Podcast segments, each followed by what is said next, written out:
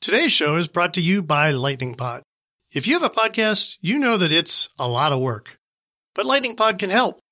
We've been working with their founder, Eric Johnson, for more than a year now, and he's really helped us take the Smart Home Show to the next level.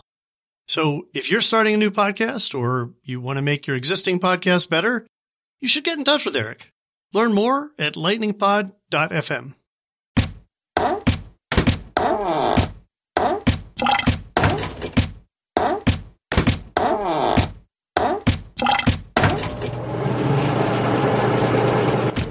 Hey everyone, Mike Wolf here. Welcome to the Smart Home Show. This is the Smart Home Weekly Wrap Up for the week ending October 26. It's a, it's obviously late because the news about Revolv being acquired by Nest was kind of a late breaker. Broke on Friday. I wrote it up on on Sunday, but I also had an opportunity to talk with Richard Gunther, who is a podcaster around home automation and smart home as well. He's a good guy, super sharp guy. We've talked to him before and I'd caught up with him. Uh, we we kind of did an exchange. I, I, talked to him, he talked to me. We're we're kind of using both both using the recording for our respective podcasts, and I thought I'd use it for my weekly wrap up. So we talked through the Revolv acquisition as well as a few other things, and we spent the bulk of the time talking about this acquisition because I think there are a lot of implications around this this acquisition for Google's strategy in the smart home, for Nest strategy in the smart home, and so we talk about that. But before we get into that, I want to announce our winner of our Smart Home Show giveaway of the Oort Bluetooth Smart Home System. The winner is Tyler B from Chicago. Has won, and I'll be sending him out the Oort Bluetooth Smart Home System tomorrow. And congratulations, Tyler. For those of you who didn't win, guess what? We have another giveaway, and we'll be giving away a August smart lock. So all of you who have entered be comforted in the fact that your entries are still good. This is a never ending evergreen ticket uh, for entries into our Smart Home Show giveaways. For those of you who want to enter and try to win an August Smart Lock, the red hot August Smart Lock, feel free to enter by sending your iTunes review of the Smart Home Show or your Stitcher review of the Smart Home Show to the Smart Home Show at gmail.com. Yes, once again, just email that to the Smart Home Show at gmail.com, a screenshot of your review of the Smart Home Show in iTunes or Stitcher or whatever podcast directory you use. It could be Windows, uh, Microsoft Zune podcast, it, whatever it is. Feel free to review it and send it in, and that and then you are entered. I will be announcing the winner of that one on Friday, November seventh. So you have a little bit of time, but feel free to enter now and uh, and see if you can win an August Smart Lock. You can get the written version of the Smart Home Weekly by just going to smarthomeweekly.net and you, and you can find my weekly newsletter where we review, where I look at and analyze the news in the week. And the bulk, as I said, of this week's analysis is around the Revolv acquisition by Nest. If you want to subscribe to the Smart Home Show, you know where to go. Just go to technology.fm. You can also find us in iTunes, Stitcher, SoundCloud. And again, if you want to, if you're listening, you might as well give us a review and enter to win smart home gear. And again, the newest giveaway is the August Smart Lock. Congratulations to Tyler for winning the Oort Bluetooth smart home system. I have it sitting here on my desk. I'm ready to send it out. And uh, I'd like to hear how he what he thinks about it. I'd like to see how this thing works. Thanks everyone for listening. And here's my conversation with Richard Gunther of the Home On Podcast, which is part of the Digital Media Zone as well as Technology.fm podcast network. Hey, well, Richard, I'm glad to have you on the Smart Home Show so we could talk shop about the Revolv acquisition. Richard Gunther, the host of Home On with the Digital Media Zone podcast. Thanks for joining me, man. Yeah, I'm glad to be here. There's some crazy, crazy stuff going on, huh? Yeah, people are getting snapped up left and right. First SmartThings, then Dropcam. Actually, it was the other way around, wasn't it?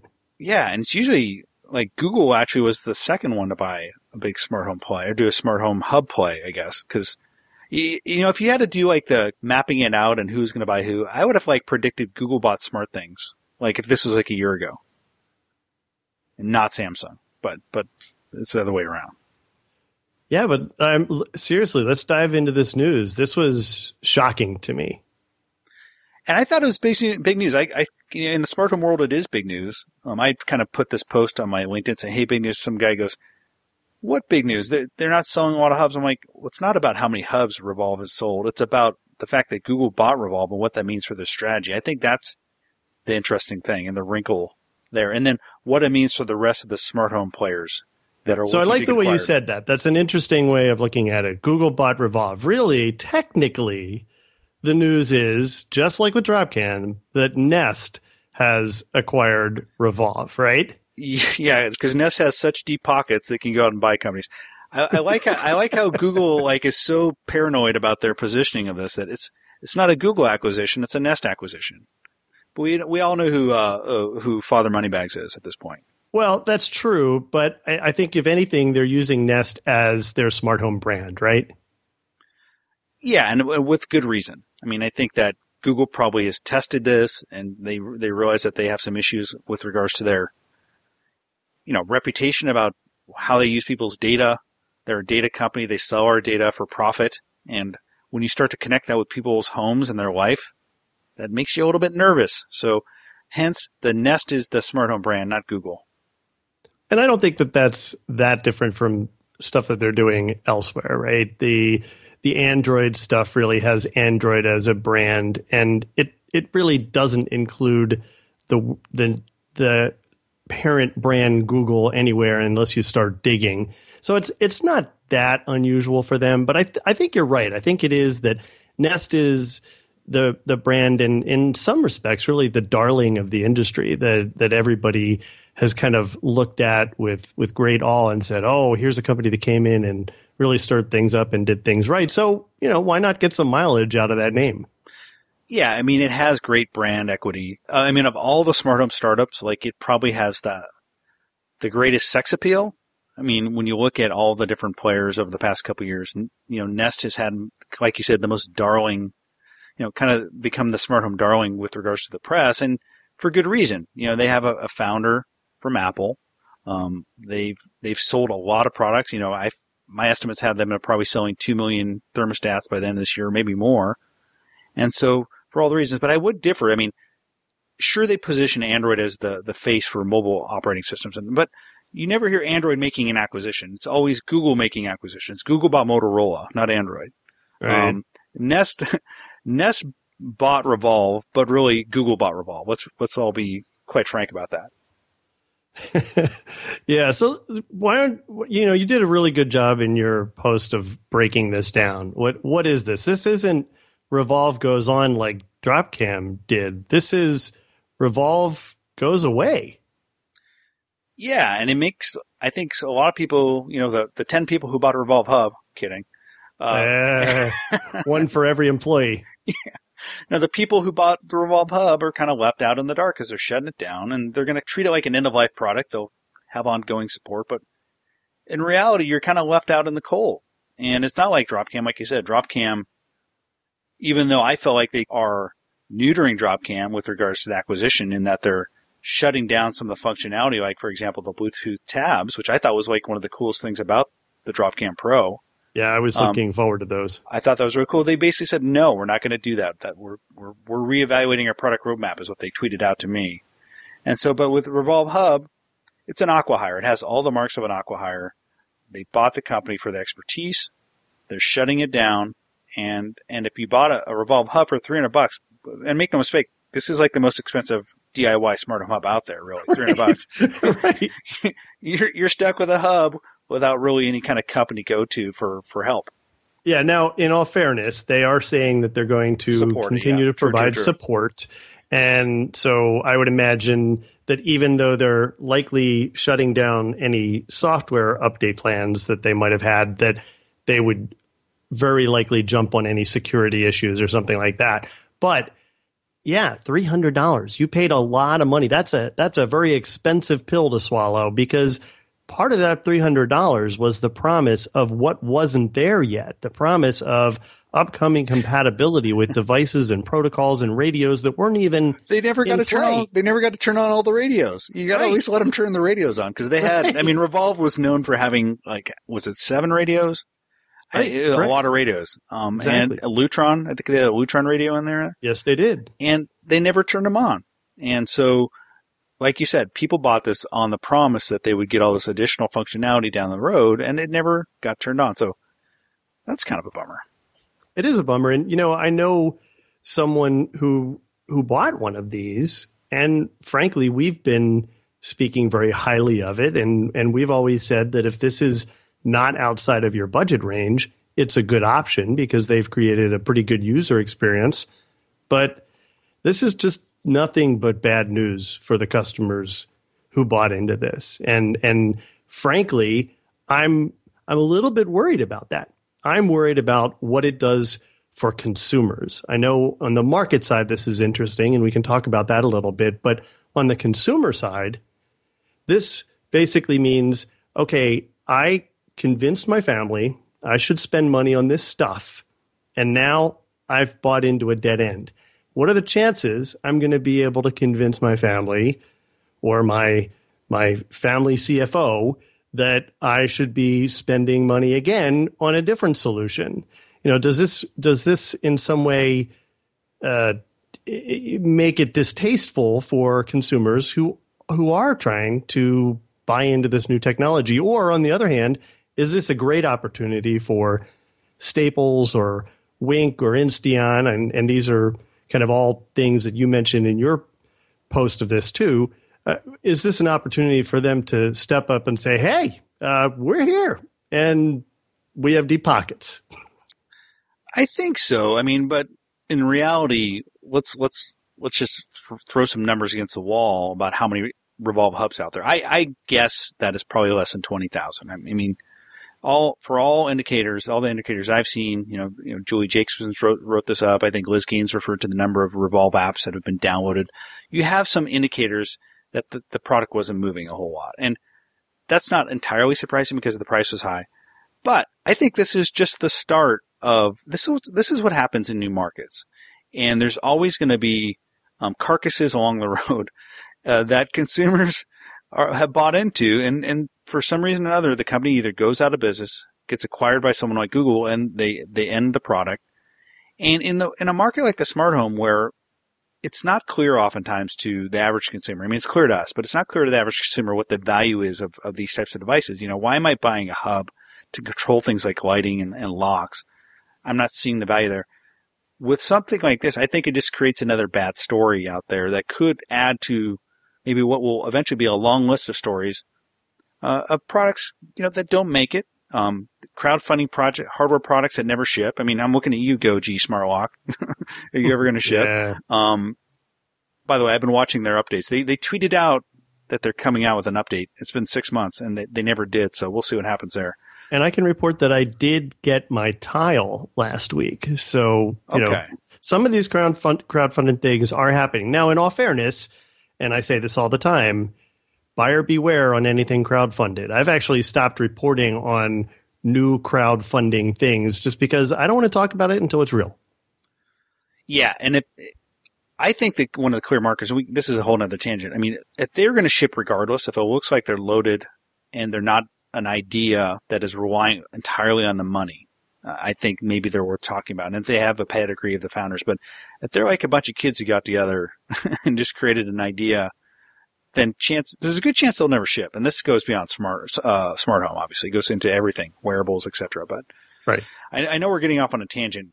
I think one of the interesting things we should talk about is what we think Google will do with Revolv and what it means for their what what are the implications for their strategy.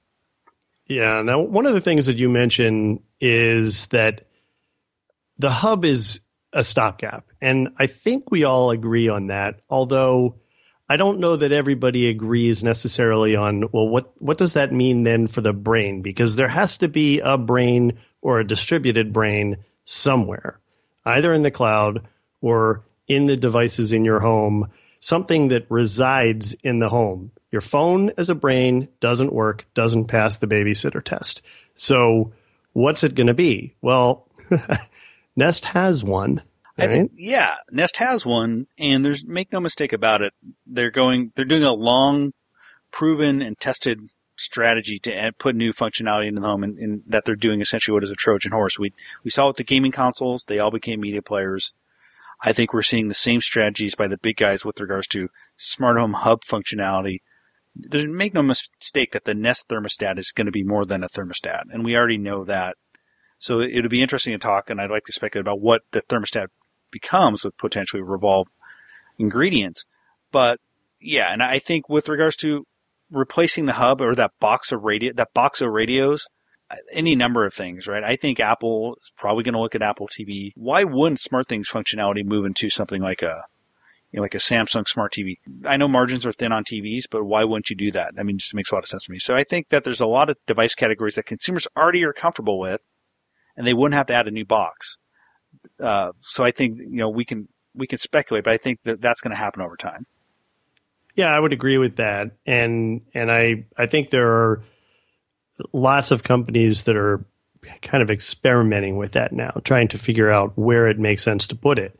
Uh, Nest, I mean, from my perspective, I think it was the perfect Trojan horse. It it didn't occur to me until I started thing seeing things happening with the Nest Protect and and then obviously with Dropcam that hey, they are they have something here that can be the brains. They have a way of communicating with stuff in your home. Now, the the question that I think we all still have is what does the smart home of the future look like if you have to have one of these devices and then it's working with these devices. Like the advantage that some of these hubs have is that it lets you pretty much buy not any product, but you can be you can be somewhat agnostic about what kind of product you buy because it's likely that it's going to work with one of the radios in the Revolv or in the Wink or in the new Staples hub that coincidentally released just this week. If you, if you look at something like a hub, it, it makes life easy. And for us early adopters, having a hub, this box of radios, like a Revolv with seven radios, it does make life easier, particularly if they've done lots of integration work with lots of different point products around the system. The, the problem is, I think most of these, most of these integration, most of the integration work is based on a business development deal, right? I mean, Revolv has to sit down and, and do a deal to make sure that it works with Philips Hue's lighting. I mean, because, you know, Philips Hue has to use its SDK or whatever. I think we need to get to a world where it was like the, the world of DLNA and universal plug and play. And for all the, the shortcomings of those software standards and that glue that made the the, the multimedia home network work. At the end of the day, universal plug and play served a really good purpose. And now, I don't want to make this a standards conversation, but I think, you know, what, what All-C Knowledge could be, what home could, home could, could be, I think is kind of moving towards that. What Nest works with Nest could be is moving towards that. But I think all these big guys are thinking along those lines. And you have guys like Intel jumping in and saying, Hey, don't forget about me. I'm going to do the open internet consortium if Broadcom would just stick around, but Broadcom's not gonna, you know. um, so I think like a lot of people are thinking that now. I think something like, and I've been writing a lot about Bluetooth lately, just because I think Bluetooth is really intriguing to me. And this is a whole other conversation. But when you look at what Bluetooth has from a software perspective, um, with their GATT profiles, you essentially could get to that world where things just connect to your smart home without any sort of special integration. And I think we don't necessarily see that. You kind of can see that with Z-Wave, right? You could can see you could see Z-Wave products working with most Z-Wave hubs, so we're kind of there. But it just seems like Z-Wave isn't going to be yet the universal radio standard. So do you look at something like Bluetooth? Do you look at something like Wi-Fi, like Wi-Fi? You look at something like Thread. I don't know. I don't know if it's Thread, but you, I think you got to start looking around and see what's happening there.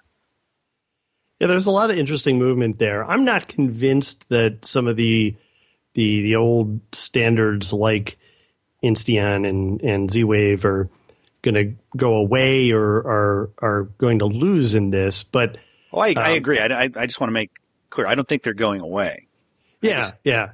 Uh, but but you know there there's a lot of interesting stuff going on with Bluetooth. Uh, fr- frankly, I haven't seen enough about Bluetooth Smart or Bluetooth LE or whatever we're going to call it next week that makes me believe that even with mesh networking capability, it's still robust enough to do everything that you want it to do as seamlessly as you want it to be.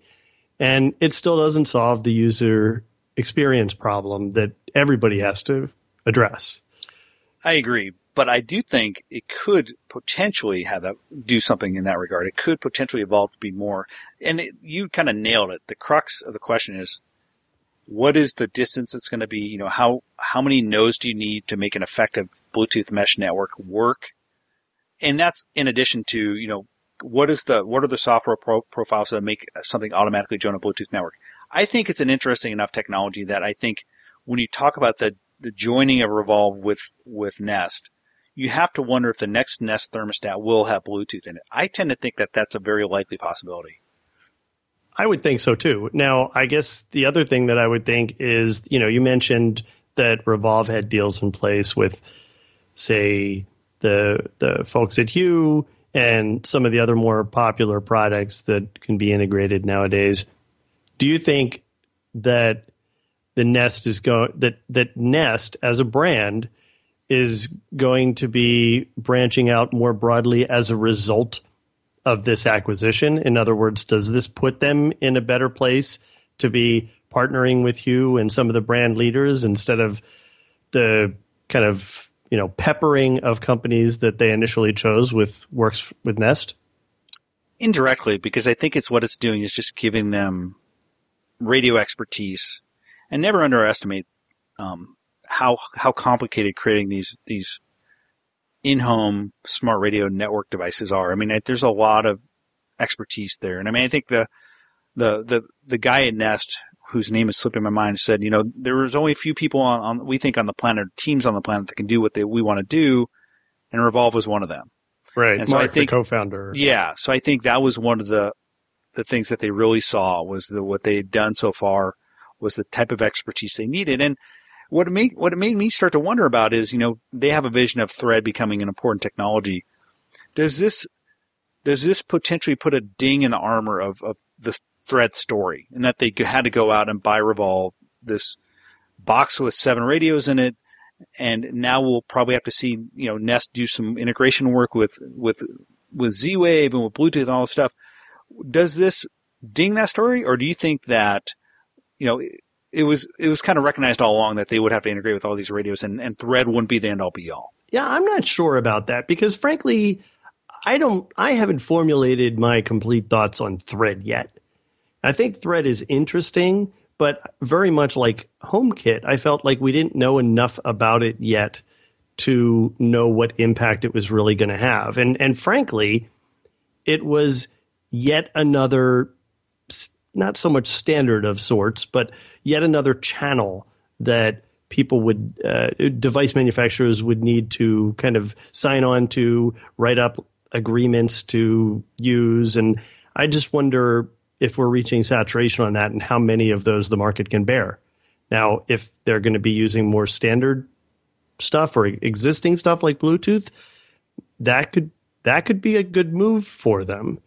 The thing that's interesting about Thread is that from a technology perspective, from a radio technology perspective, the radio is a common radio that's already in use in a lot of devices. You're right. And for those people who don't know, Thread is based on a foundation of the 802.15.4 radio, which is also the radio underneath Zigbee. And so I think it's a, and it's also underneath 6LoWPAN. So I think that's interesting that the radio is already in there. Um, and, and who knows, who knows where that goes, but I think that we're certainly going to see that IEEE standard 802.15.4 become more important over time, whether or not it's Thread, uh, 6LoWPAN, or maybe a resurgence of Zigbee. I think it's going to stay for a while. You know, the only other thing that I really want to touch on here, and I, I mentioned this a little bit before, it, how are consumers going to react to this? And I have to tell you, I I didn't even buy Revolv. I, you know, we reviewed it on the site. We liked it. We were recommending it, but the the this change, I, I think it's interesting for the industry. I think there's some cool things that could happen in the market and with Nest as a result of it. But man, do I feel burned. And it, and it just irks me that it's Google that's doing it yes. because it's that company that we all bought into the don't be evil thing. Yeah. And by the way, can I just mention, and we mentioned this before the show, I mentioned it before the show. If you're Google and you have these issues with like, okay, what's Google going to do with my data? the first thing they did when they bought Revolv is went out and deleted all their tweets. Like, so if you go to the Revolv Twitter stream, there's two tweets saying, we're happy to be part of a new company. We're a Nest company. I'm like, that was kind of a bad move, don't you think? Yeah. Did nobody at Google think it's going to look like we're rewriting history? That might not go over well. I just don't get it. I mean, and no, I, I tweeted out about it. I was annoyed by it. And I just think it's kind of a, is that normal? I mean, it, maybe it is, but I think it's kind of a big deal. At least it's certainly annoying. and I think it's tone deaf. Yeah, I do too. I, I was I was uh, very surprised by that. One last thing about this I, I want to talk about is just what it means for the broader startup ecosystem. I feel like because it was an acqui-hire, it was a fairly disappointing exit for Revolv. And I think part of a couple of things were responsible for that. I think that the numbers of Revolv hubs moving off store shelves was fairly low. Like I said, there's some tangential information that kind of you can put the numbers together. You can kind of do the math that, that says that. But I also think because they were a hub pure play, I think that also suppressed their value. And because I think, you know, SmartThings, what was SmartThings? 200 million? I, I think I may be off on that, but I think it's. No, that's right. but they sold product they sold product, but I also think that was a pretty low valuation. When we look at Dropcam, when you look at Nest, three billion, I think that these hub pure plays, for all the, the press attention that they got, if you look at all the smart home stories and kind of the general tech press, these two companies are always mentioned. And these are really disappointing exits. I think when you do, if you look at it at the end of the day, they're pretty disappointing. I think that's true, but are we comparing those numbers to the ridiculous acquisition cost of Nest? Because I think we all believed that that was grossly inflated. I didn't. I don't, and I really? can argue. I, I, can argue why I think it's it's going to be looked at with in in the history books as a good move. Um, oh, it was absolutely a good move, but it struck me as a bubble purchase. Now, you know, it, strategically, I you're the analyst, and and I would I would defer to your perspective on this. But the the fact that we're seeing companies get bought out for a couple hundred million dollars, and we find that disappointing, you know, it, it, it is in the end about numbers, and these are companies that don't have numbers. It's not like Google, where you had millions and millions and millions of eyeballs, or Nest, where you already had million, at least a million, if not more, of product, and and definitely a, a bright roadmap ahead of you.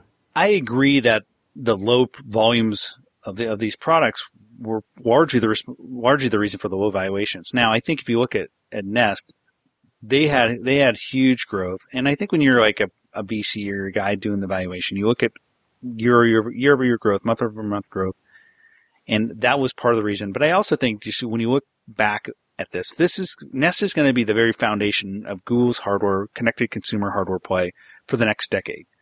And I think that they had this complete vision with a Trojan horse strategy that can allow them to put devices into potentially tens to hundreds of millions of homes worldwide. So I think when you look back, if we look back at a decade, from now, and and Nest is a major player in smart home, in connected home systems.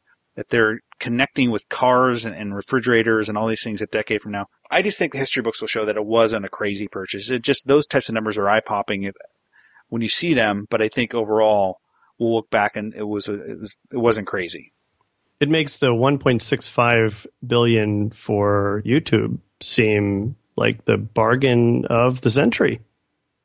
Yeah, if you look at Google's history, I mean, I don't know what they paid for Android, but it certainly wasn't a ton. And YouTube, I mean, YouTube is the foundation for over-the-top video worldwide. It's like absolutely kind of the platform. So Google knows what they're doing with these acquisitions. It's not like Cisco who bought. I mean, do you remember Cisco bought the flip camera and literally less than a year later, I think they shut it all shut down. It down. I do. I half, have a flip camera for half a billion dollars. Now that was a disappointing. I mean, I can't remember a consumer exit that may have been left more people disappointed because it wasn't like Revolv with you know maybe twenty thousand Revolv hubs out there. It was like flip camera with hundreds. I, I, I would think millions of devices out there. I Yeah, think there were millions of flip cameras out there. Yep. We have some other news though. We want to quickly talk about some other stuff. Absolutely. Did you get pre-briefed on the Roost? You know, they weren't actually talking about what it was. Like, I think about three weeks ago, I got pre-briefed on Roost's DIY retrofit technology that they said was going to be revolutionary. They announced at the time they got a million dollars of funding, but they wouldn't tell me what the product was. So I said, guys, I can't really write much about this because you aren't telling me what this is. It sounds intriguing. Hey, it's retrofit. It's ultra low cost. It's a it's a revolutionary approach, but they wouldn't tell me what it was. And so they revealed last week that it was a battery, which It's kind of interesting, right? I mean, it's a smart battery, and it I goes. think it is. I think it's clever. I It wouldn't call it revolutionary. I think I would call it clever. yeah, it's clever, and you, if you think about it, you could potentially see making tens of millions of devices like smoke detectors smart with this add-in add-in device. So that actually is kind of like you said, it's it's clever. Yeah, so this is an interesting device, right? Because uh, and and like you, you know, we're we're not going to cover stuff where we don't have enough information to write anything tangible about it. But if you look at this, the the use case for this is is pretty slick, right? Here's an a 9 volt battery that that is smart and uh, of course the trick is is it going to be a good battery because that's the most important thing about a battery. But this smart battery has the ability to communicate with an app and presumably then to anything that it, they might allow to communicate with it to get notifications like, hey, I'm the battery in your smoke detector and I'm low. Yeah. Or, hey, there's an extra draw on me right now, so the alarm must be going off. I'm sensing something. That's pretty cool. It is clever, and it comes with an app. And I think the way they pitch it is this will be available in multi-pack, so you can envision. You know, I, my house I think has like seven or eight smoke alarms. If you bought like an eight pack, putting it in and connecting it to an app, you could basically be notified if any one of these things has a carbon monoxide or a or a, or a going off, and if the battery's low. So I think that's cool. But what's also interesting is it came out the same week as uh, another device called the Leeo Smart Nightlight. Did you see that?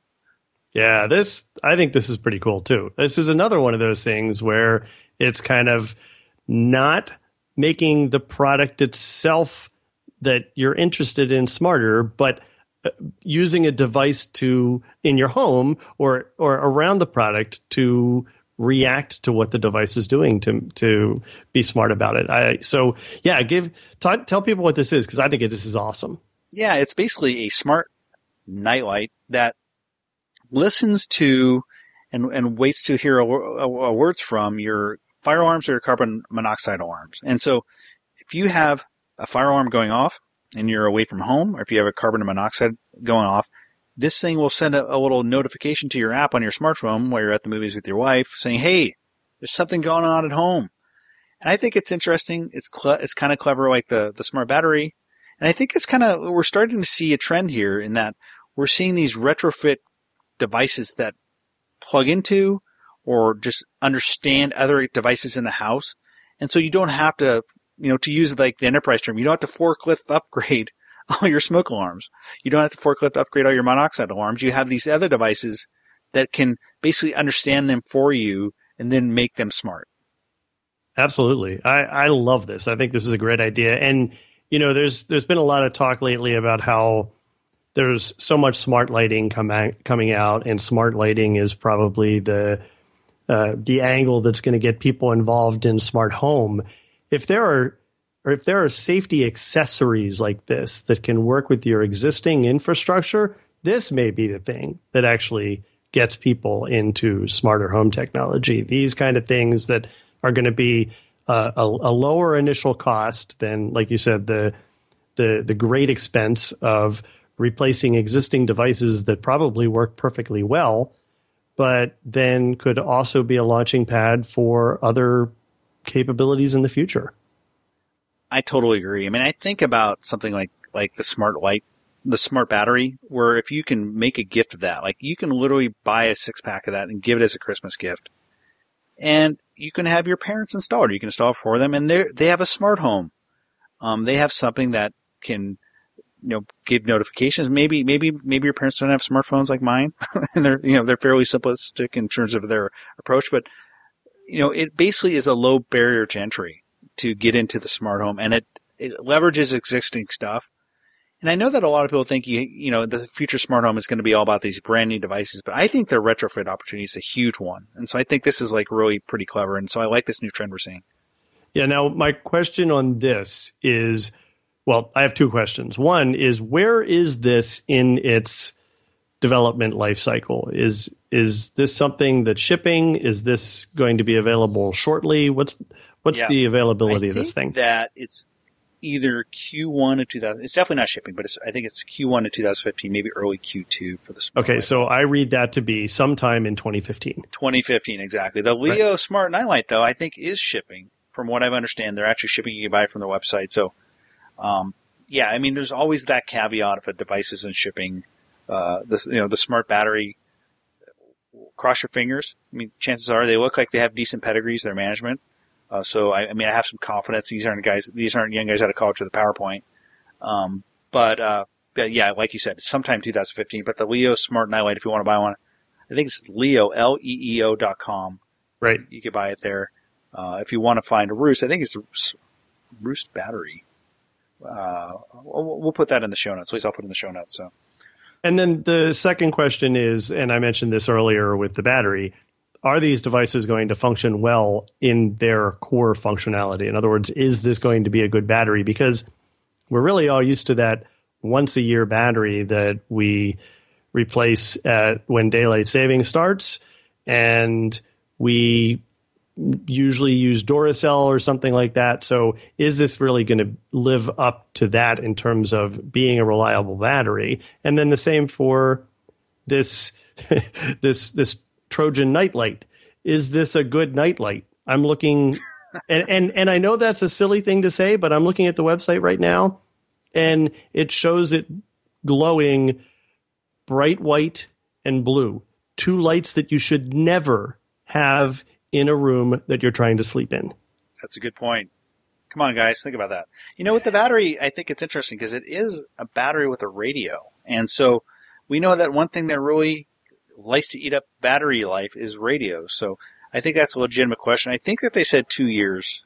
I think I read somewhere that the life on the Roost battery is two years. Well, that's good.